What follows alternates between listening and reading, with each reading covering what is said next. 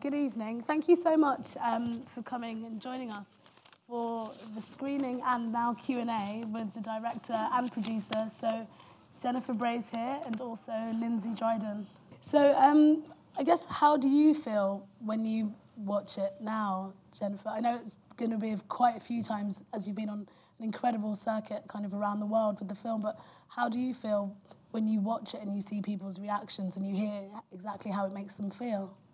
Yeah, well, it's um, it's interesting because they're sort of they're the it, it, in in some ways, I guess, and I'm sure this is probably true when you know as a filmmaker in your own films that every scene you know was arrived at through a lot of effort and experimentation and work and, and, and has so many layers of meaning for me personally i think even beyond what is apparent. And so I'm always finding new ways to connect to it and relate to it, which I know might sound strange given that I've probably seen it now, you know, 300 times. Um, but um, it's, it's sort of, it still feels like this living thing. And I think a part of it, there was someone who told me very early on that the, the sort of, a film isn't finished until it meets its audience. And like, so this is sort of the last stage of the filmmaking. And, and, I, and I didn't fully understand it, but I, I really believe that that's true because every room has been different. And as a first time filmmaker, it's been really extraordinary to be able to travel around the world with the film um, you know, as, we've, as we've had our festival life and to, to have it mean completely different, you know, different things, like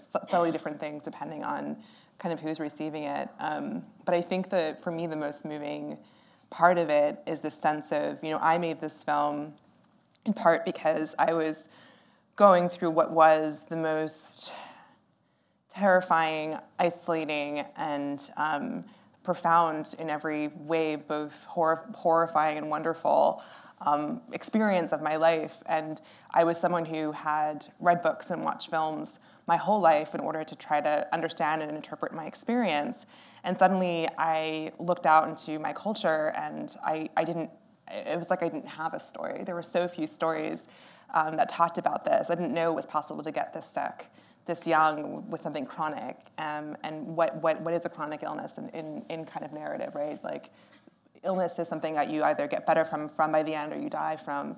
And so um, I think I made the film that I needed in that moment to explain my experience to myself, and it's been remarkable watching um, you know patients in particular, and also carers and family sort of see the film and feel like, you know, for the first time, like that's me. That's me on the screen. I get to see myself. And, and it's it's been profound and, and powerful to watch these kind of layers of decades of, of kind of stigma and shame sort of lift um, off of people when they, when they see the film.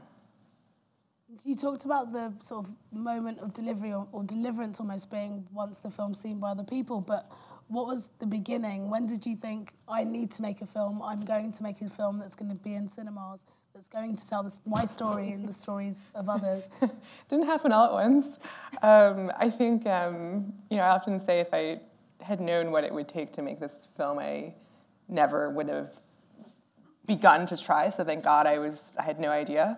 Um, I, I, started filming um, myself uh, um, a few weeks into becoming bedridden for the first time, and um, it was actually on the suggestion of a friend who's a writer. So I, I wasn't a filmmaker, I was a writer and had um, lost the ability to read or write. Um, I would write like a sentence of an email and then pass out for four hours from the exertion. And so, um, again, I, I, sort of always wrote to like know what I thought and felt and, and kind of kept, you know, private diaries my whole life. And um, my, my friend said, well, look, like if you can't write now, maybe just document it, you know, record your voice, and that way, when you get a diagnosis and you get better, um, you can write about it, and at least you'll know what happened in the experience. And so I started to film myself on my iPhone because it was what I could hold and what was always there with me in bed. And um, and I think, you know, I, I, didn't have an intention at that point of necessarily sharing what I was recording. Um, and I think it sort of, I think two two things happened. I think one. Um, I remember going into a doctor's office one time and uh, I was seeing a new doctor. I tried to explain to him, you know, last night I got up from my bed and I tried to walk to the bathroom and then I collapsed on the floor and I couldn't lift my head and I don't know why that happens to me. Um, or I would, you know, sort of say I sometimes I lose the ability to speak. And it didn't occur to me until that moment that every time I would say that, the doctor would translate it into she had a hard time finding the right word, or it was like she couldn't lift her head. And I, I took out my phone and I showed him my camera. I said, No, look, this is what happens to me. And he just sort of turned white and said, You know, you need an MRI, you need a, um, a, a, spinal tap, and, and started to kind of take it really seriously. And it, I just sort of realized that the words I was using for the last eight, nine months, um, that words failed, and that, I, and that maybe this was a story that had to be told visually. Um, and maybe if we, the reason why there is so much stigma and so much misunderstanding is because the, the, what happens happens behind closed doors in these intimate moments in our bedrooms and in spaces that no one ever gets to see. And so that's when I started to think about making a film. And then it was really, you know, I also I think that the sort of well, rather, rather, I think I thought someone should make a film, um, and, I, and then I think I thought I'm going to do it because I just got really angry um, going online, meeting, you know, person after person who all had the same story of being stigmatized and marginalized for, for decades and feeling, and, and, and I guess it was coming to the realization that my life chances, you know, had I been diagnosed today, five years ago, 10, 20, 50 years ago are exactly the same. And, and that was really when I started to kind of frame it as a social justice issue. And uh, sort of once you'd made that decision, how soon did you come on board, Lindsey? How was that process of sort of starting to even share the process of filmmaking with someone else? So, um, Jen, someone from Jen's team, in fact, who I haven't ever met, um, contacted me in early 2014. Um, and Jen had already done this extraordinarily successful Kickstarter campaign and had really started to make a film and had a clear vision for the story that she wanted to tell. Um, and as a filmmaker myself, my background is, is in making films about the body and what happens when the body changes. And I'm interested in stories about women and stories about people who aren't believed, people who aren't heard and who aren't listened to. So it felt like a really good fit, but we didn't actually start, we didn't meet until we've been working together probably eight, ten months. Um, we didn't meet in person for a long time. Um, and actually, lots of our work hasn't been in person, it's been all over the world. And that, you know, Jen really changed the way that people expect that, that someone can direct a film. Yeah. And I guess I'd be quite interested in, maybe the audience would too, to understand the kind of me- the real mechanics of how you start to do that. Like, I think it's a real challenge to make a film that is so international anyway. Yeah. And then sort of, you know, you were really che- breaking the mold, not even breaking the mold, but creating something entirely new. Mm. And so, what what was that sort of? What was that process like for you, and how did that evolve over time?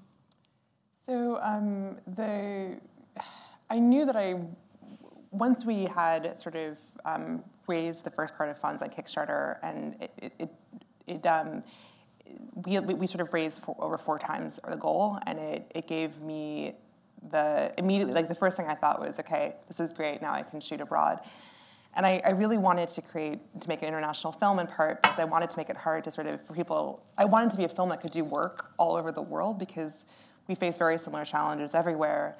Um, but to be a film that would be hard to sort of say, oh, well, that only happens in the UK, or that only happens in the US, that only happens in Denmark. Um, and, uh, and so having done that, um, I just started to, you know, as, as, Lindsey was saying, kind of reach out. And um, I think, I think the, the, one of the things that we did during the Kickstarter campaign was use the kind of iPad teleprompter, which um, um, basically is a, it's a fairly simple kind of device where um, as I think you saw in the film, there's sort of an iPad that sits in the bed and then reflects whatever the image is on the iPad um, over the lens with a two-way mirror.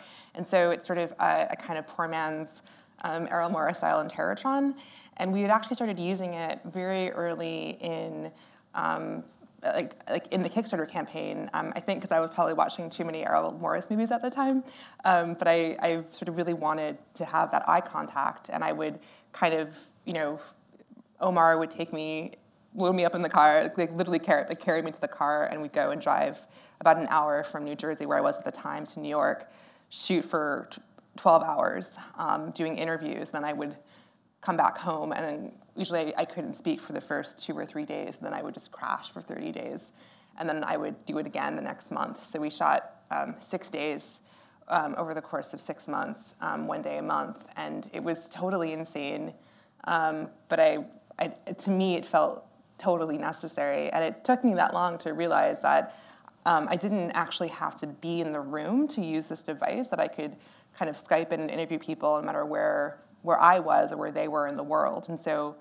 I started to really understand the physical toll being, you know, on set was having on me, and so um, um, started using that straight away, and then um, I used something called a Teradek, which um, compresses the A camera, like our, our main camera's feed. So whatever the camera is either seeing or recording, it would compress it and then stream it online, so I could watch um, what was being filmed with like a 30 second delay and when there when when there was Wi-Fi and it worked. Um, I'm obsessed with the fact that it never worked in the UK because we were in places with well, useless yeah, Jessica's, Jessica's house was in like this weird dead zone where as soon as you were in a in the car, like driving off, it would somehow work. In her house, it was hard. Yeah. Um, but the the this, the last scene of the film is um, our DP Christian in in in sort of this you know forest at sunset, and um, he you know. Um, uh, put a camera mount on the hood of the car and was driving through the woods. And when the feed came in and went live on my computer back in New Jersey, um, the emotion of that moment is me realizing that I, I actually hadn't seen the sun in New Jersey um, in four months because I hadn't been well enough to go into the backyard. And then here I was. Um, sort of watching the sun and I, I just had forgotten like i hadn't i forgotten how beautiful it was and and so i was really overwhelmed by both how sad it was that i wasn't there and how incredible it was that i was there at the same time. Um, and that's really i think so much of what the technology was for me um, as part of this process. It was sort of a way for me to connect with other people and to still be this person who who travels and explores um, and is a part of the world and it was like Jen was in the room in many ways because we would have a crew, depending on where we were in the world, um, and that crew would be doing what Jen had prepared them to do, um, either by email or through calls that they'd done in advance. And then I would have my phone, um, and we'd just be kind of texting constantly. So anything that Jen said by text message, I would then relay to the crew. So it's a very hectic way to work. Um, but it meant that your voice was there in the room um, even before you kind of appeared on camera um, to interview people and to, to work with your subject. So it was like she was kind of always there just from bed. And another aspect I thought was really sort of profound about the film was not just the way it sort of lifted the lid on an illness that lots of people didn't know anything about, but the way it really sort of put your love and your relationship very much at the forefront. And sort of, would you be able to tell us a bit about Omar and his sort of willingness to be now that he's not part here. Of this, yeah, exactly. His willingness to be part of this sort of huge experiment in your journey. Yeah, did he have a know, choice? well, there was this moment fairly early on where I kind of just turned to him and I'm like, because in some ways, like I never, I never really asked him if he wanted to be in the film, but it was, it was just sort of so obvious in a way. And I remember asking him about it, and he was just like, um, yeah, just really game to be a part of it and and kind of both support and kind of follow us on this journey um, wherever it led. And I think that is both his personality and my personality in life. And so it is a part of what connects us. And and um, you know, it, it, was something where I'd always check in at, at different points um, in the process. And he, um, you know, and I and it was you know, it, obviously um, I would, would not include anything that he was uncomfortable with, um, but or at least we'd have a conversation about it. Um, but he never said no. I mean, I think if anything, he was as committed as all of us were to telling and showing the truth. Um, so it was. I think we were. We both wanted to be really open. I mean, it was a scary thing to do. Yeah. It's, it's very easy to be brave in an edit room with two people. It's much different when you finally share it. Um, but I think we always just felt that that was the best thing we could do and the only thing we could do.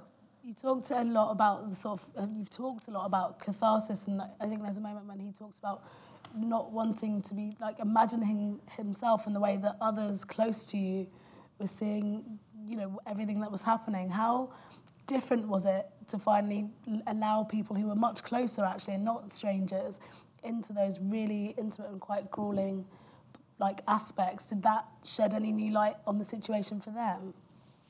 Sorry, like when we shared it with our with like people close to Yeah, us. so rather than just sort of you know, members of the public. I mean, yes and no. I think I think for you know, um, by I mean, I think this is a very hard experience to understand unless you live in the home. Like even if you're very close to someone with it, it's just it's it's really so much about the day in day out um, and the the sort of the crazy things that happen. Um, and so, but I think by the time we got to that point, you know, most of the people who were very close in our lives had like come and stayed with us and had had that kind of live experience of, oh my God, I didn't really understand. I think for the people closest to us, what was remarkable is, in some ways, was not our story, but seeing the story repeated in other people's stories. And I think that that's what the film often does because when you think it's just your loved one, you frame it differently than when you see it as a much bigger story involving, um, you know, so many millions of people, truly. And so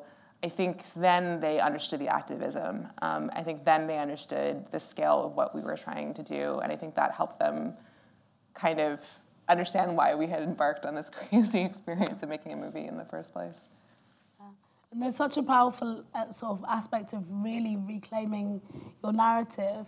But how did that interplay work with being subject and also the director? So usually you'd have someone else who pushes you more than you want to be pushed or sort of makes those decisions. So how did that end up working? Yeah, um, I, I, I, I don't. You know, like you, you sort of hear people having. I, there's sort of like typical personal filmmaker problems that I just I hear about. I, I, I don't think that they were really a part of my experience of making this film. I think that there were other things that were challenging, and I think in part because um, you know, same friend who told me to, it's good friend who told me to um, record myself said, you know, many years before all of this, like, you know, writing is different from editing, and um, you know, if you try to edit, meaning you try to judge, um, judge and structure like too much while you're in the process of generating, you're going to kind of fail because you, you at the beginning of a process, your, your knowledge about about um, what you need to be doing, I think, is always is always partial, and so um, especially when it's personal. And so I, for me, my com- commitment was to like film the truth as well as I could as it was happening, and then judge later how intimate how intimate we, I was willing to be, um, whether something was too painful or too raw, and and kind of see later like did this serve the film or not? Did we need this here or not? And and, and so and i also didn't look at my own footage for a very long time. I, I would review the footage from the other stories um, but because i was living in the horror every day i like couldn't watch it. Um, there was one moment when I had to sound mix my own screams for like a trailer for something, and it was just, I mean, it was just it was torture, and so I, I kind of put it away in a box. And in some ways, it was in getting deeper into the other stories that I was able to, in that moment when things were at their at their most difficult, sort of process emotionally as a, as a human, like my experience of living with this, but with that bit of remove, like through Jessica's story, through Casey and Leroy's story, through Karina's story, um, and then sort of unpacked the other footage when we got to the edit. And I think by then, I was different. I had moved on past so much of that after those two years that I was able to look at it with a distance that I wouldn't have had had I tried to look at it in the moment. I think if I had done that, it would have actually harmed the process. Um, And uh, how did you sort of go about getting funding for such an, an epic film, but one that was medically being denied everywhere? So, you know, research isn't, is saying it doesn't exist, and actually you want to make a film sort of quite to the contrary. So I, I think the Kickstarter campaign was really crucial. So um, as I mentioned earlier, we had a goal of raising about $50,000 US, and then we met it in 48 hours and then raised over $212,000. And at that point, like only seven other films that were documentaries had raised that much on Kickstarter, half of which were gaming films, the other half of which were funded by the oil industry. Um, truly, like like, and so so it was it was sort of. Um, I don't think this was a film anyone ever would have given me permission to make. Um, so I'm really glad I didn't ask, um, at least not ask at the beginning. And so, um, but I think that I think the um, the sort of the success and scale of that campaign um, helped to reveal, I think, to other film funders, um, you know, like Sundance and other foundations in the U.S. that uh, that this was a story that um, a lot of people wanted to see made. Um, and so that, that I think really changed everything for us. Yeah. Um, I just wonder if we have any questions. I do have, I think that might be the best thing to do. Some roving mics, I think. Yeah. Thank you for a marvellous and poignant film and bringing the story into the open. And it's a very banal question, but it deserves to be seen as much as possible everywhere in the world. And I just wondered how you're able now to go forward with the distribution strategy, what it is, and whether you've got monies coming in for to be able to approach television and etc. etc. everywhere to get it shown to the maximum. Um, well, we could always use more funding, but I think that's true of everyone. Um, do you want to? Yeah, um, this is my favourite part. um, I love the creative producing part and the distribution strategy part. So it's something we started thinking about a very long time ago. And it's worth saying that this film was much harder to try and fundraise for in the UK than in the US, where I think people are much more um, bold about creative distribution strategies. So we began with our festival run, and we're in cinemas at the moment all across the UK. Jen's just done a tour in the US and cinemas there too. Um, and so we'll be going onto lots of different platforms, but we chose to do that independently um, and with support from the Sundance Distribution um, Fellowship, which is a, a, a new kind of supportive scheme, so that we could reach all of these audiences in really targeted ways. We didn't want to hand over the film to one kind of distributor that did one thing really well but didn't reach other audiences. So it's been a, and it continues to be a really huge undertaking. And we have a phenomenal team in the US and here in the UK as well. So as Jen said, we always, we continue to need um, more funding for that process.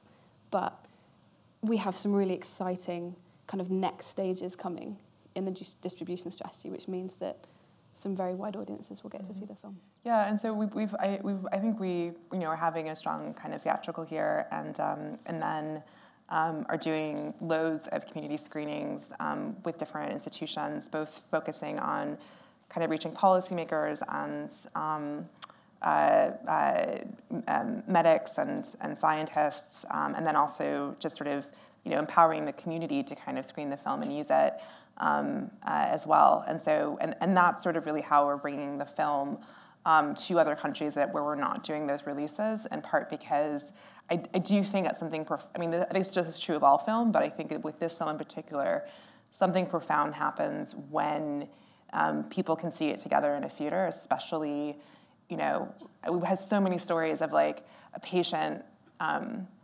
bringing, you know, um, coming coming themselves on the first day, and then bringing their um, boyfriend, and then bringing their parents, and then bringing their, I mean, and it, it's sort of a way of kind of trying to share and have a communal experience um, and to in some ways finally be understood because the film for a lot of patients is a, is is a, a kind of um, you know is a story in its own language for articulating what they're going through. So I'm excited to try to do that as much as possible. We've also are doing virtual screenings like virtual theatrical screenings that are social, where people can go online and watch the film at the same time it's playing in a cinema and buy a virtual ticket and then talk to each other afterwards about about the film. So we're doing quite a lot, a lot of that as well.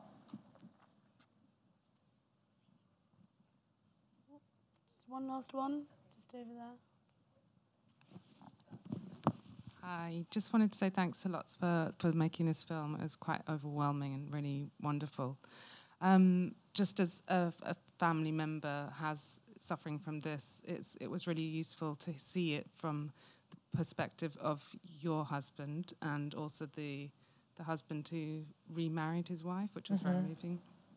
Um, I'm just interested to find out what your experiences of showing it to medical professions and uh, professionals. What's their What's their response? Um, so we haven't done a lot of screenings yet, um, but in particular at Sundance, for some reason there seem to be a lot of doctors in the audience. Um, and they're um, the sort of, I think the most powerful rooms are when there's a mix of patients and carers and, and doctors. Um, and in some ways, the, the film is almost like this sort of, um, you know, this sort of object or space around which people can have a conversation um, really outside of their traditional roles. I mean, I think medicine is one of the few hierarchies left that are truly that hierarchical. Um, and to sort of have, uh, you know, doctors hear what, their, what patients are saying who aren't their patients, um, and then to have a doctor say, you know, this broke me, or, you know, this is not a film about ME, it's a film about compassion, and I think this should be shown to every fourth year medical student because they come in wanting to heal, and then there's something about just that intensity of the training and the, and the schedule that and just the interaction with humans who are complicated that kind of breaks that breaks them down in a way and, and how this film could be a way for them to re-engage with what it is to, to, to sort of you know doctor with compassion. So i think the, the experience has been really emotional for, for doctors seeing the film and, and we've gotten i think so far a really really positive response Thank you. Sadly, we do have to wrap up there. Um, but the film went on general release um, last Friday in the UK, so please tell your friends and your families and people that you know to go and see what is obviously an incredible um, film. And in addition to that, Unrest was um, it is now being considered for the BAFTA documentary category. So I'd love you to join me in sort of giving both Lindsey and Jennifer a round of applause. Thank you.